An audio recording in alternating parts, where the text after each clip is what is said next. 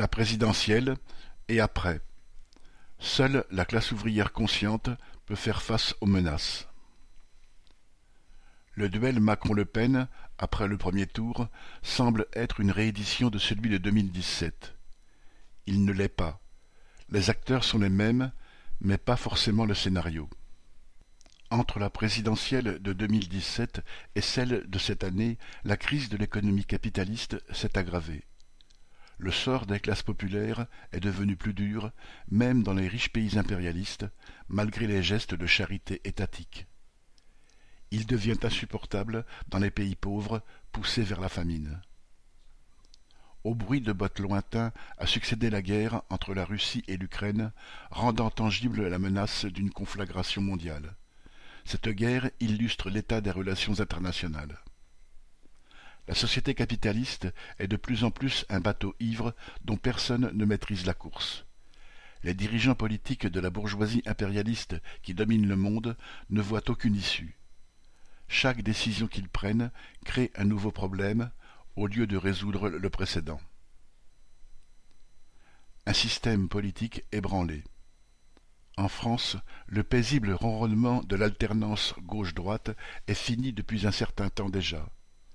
Avant son premier quinquennat, Macron prétendait apporter une solution à la crise de confiance envers la démocratie parlementaire avec son fameux « ni gauche ni droite ». Il en est à resservir le même plat avec le « nous tous ». Cela sans le réchauffer. Bien qu'il soit arrivé en tête au premier tour, Macron ne doit pas y croire lui-même. Même du haut de la stature jupitérienne qu'il a essayé de se forger au début de son quinquennat, il ne peut pas ignorer la haine qu'il suscite aujourd'hui dans les classes populaires. D'où son agitation frénétique pour tenter de consolider son électorat. Sur la retraite, c'est un coup pour plaire à la droite avant le premier tour, avec l'annonce provocante de la retraite à soixante-cinq ans. Puis, pour le deuxième tour, c'est un coup inverse, laissant entendre qu'il est prêt à reculer. Ce n'est pas seulement une minable jonglerie électoraliste, ni l'expression de la versatilité d'un homme. C'est l'expression de la faillite de tout un système politique. La démocratie parlementaire bourgeoise est de moins en moins crédible dans sa fonction, qui est de dissimuler les antagonismes entre une minorité d'exploiteurs et une majorité exploitée derrière l'illusion que les citoyens ont la maîtrise de leur sort par le bulletin de vote. Oh, les illusions électoralistes n'ont pas disparu. Elles ont de moins en moins d'attrait, l'augmentation des abstentions d'élection en élection en témoigne, mais elles changent de forme.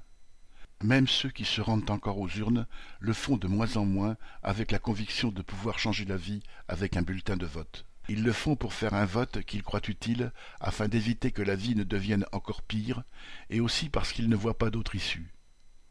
Reflet passif et ô combien déformé de la lutte de classe, les illusions persisteront tant que la lutte réelle des classes opprimées ne prendra pas le relais de ce substitut. L'effondrement du PS et de LR. Le principal constat du premier tour de cette élection est l'effondrement et du PS et de LR, les deux principaux partis de l'alternance de naguère. La caste politique cherche fiévreusement de nouvelles ficelles pour tenter de perpétuer un système dont dépendent ses salaires confortables et son influence plus ou moins grande sur la vie sociale.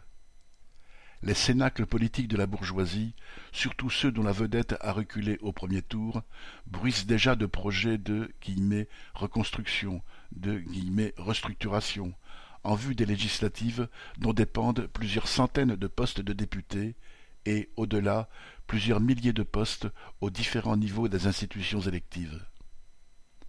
La perte de crédibilité de ces institutions électives de la démocratie parlementaire bourgeoise ne préoccupe pas nécessairement la grande bourgeoisie, tant que l'économie tourne et que les profits rentrent.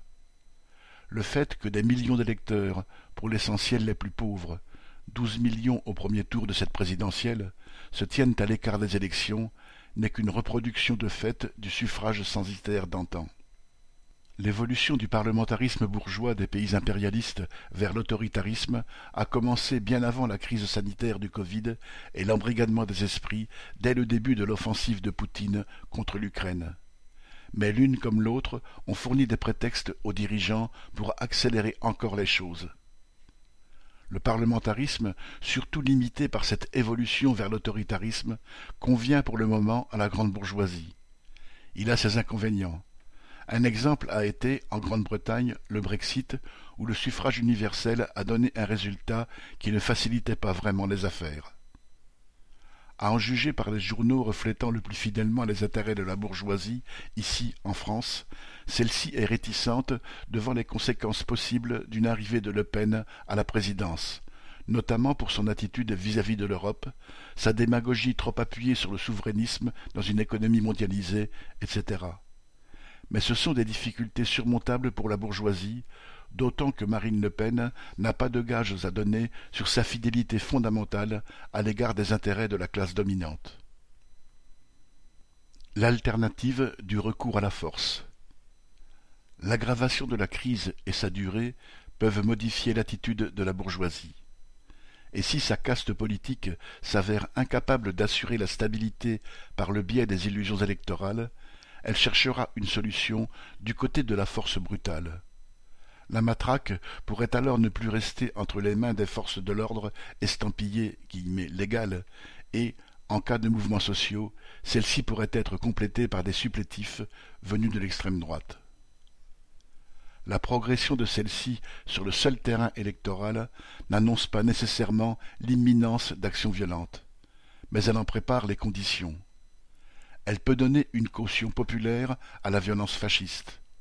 L'aspect le plus catastrophique pour l'avenir est le fait que l'électorat ouvrier se tourne vers le Rassemblement national pour exprimer sa haine de Macron. Ce vote ouvrier pour le RN est l'aboutissement ultime de l'électoralisme.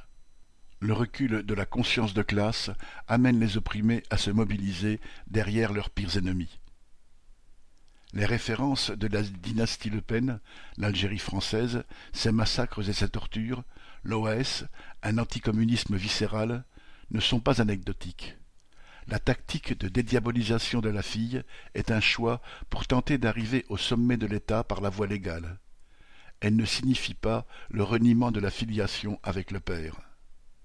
L'électorat de Le Pen, accru par celui de Zemmour, abrite un foisonnement de groupes ou de tendances d'extrême droite des groupes ouvertement fascisants aux intégristes catholiques, en passant par toute une variété de conspirationnistes. L'aggravation de la crise, entraînant dans des coups de colère tous ceux pour qui la charité étatique ne compense pas les pertes, peut en faire basculer certains, aujourd'hui passifs, dans la violence active. Les individus pour les encadrer existent déjà, ne serait-ce qu'au sein de la police et de l'armée. Ils s'expriment déjà lorsque l'occasion leur en est offerte, par la voix d'un certain nombre d'officiers supérieurs à la retraite. Un sondage à l'intérieur de la gendarmerie, effectué par une revue spécialisée, a relevé que Zemmour arrivait largement en tête, 42% des votes, à l'intérieur de ce corps de répression. Le Parisien, décortiquant les bulletins dans les deux bureaux de vote du quartier militaire de Satori, titrait le 12 avril citation, à Satori, le tandem Le Pen-Zemmour fait mouche. Leur score cumulé y dépasse 55%. Les citoyens sont égaux dans les urnes, mais les électeurs militaires ont des armes et l'habitude de les manier. Macron, faux barrage contre l'extrême droite. Lorsque Macron prétend faire barrage à la montée de l'extrême droite, de toutes ses promesses, c'est la plus mensongère c'est Macron qui subira la pression de l'extrême droite, et pas l'inverse. Et surtout parce que, même lorsque la bourgeoisie n'a pas ou pas encore besoin de supplétifs fascisants pour l'appareil d'État, elle n'autorise aucun de ses commis politiques à toucher à l'armée ou à la police, aux bras armés du pouvoir de la bourgeoisie, même si elles abritent en leur sein une frange fascisante. Qui peut garantir qu'un échec de Marine Le Pen sur le plan électoral ne sera pas un facteur poussant à l'action cette frange de l'extrême droite qui ne se voit pas traverser les cinq ans d'une nouvelle ère macronienne?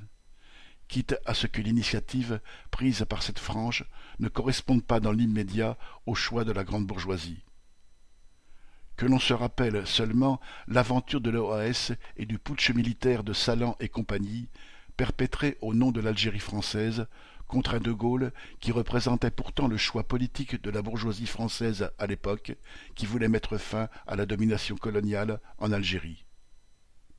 Le prolétariat sera alors confronté à une menace bien plus vaste et bien plus violente que celle pesant sur ses seuls intérêts matériels. Il y a des périodes où la lutte de classe lie la défense des intérêts matériels des travailleurs et de leurs intérêts politiques en un tout unique. Et, dans ces circonstances, ils ne peuvent pas compter pour les éclairer sur des partis de la bourgeoisie, pas plus que sur ceux qui se veulent de gauche et qui se réfugient déjà derrière Macron, espérant y trouver protection. La nécessité d'un parti ouvrier révolutionnaire devient vitale. Être dans le camp des travailleurs n'est pas se lamenter sur leur sort, encore moins conseiller aux travailleurs de faire confiance à quelque partie de la bourgeoisie que ce soit, mais les préparer à s'organiser et à se battre. Georges Caldi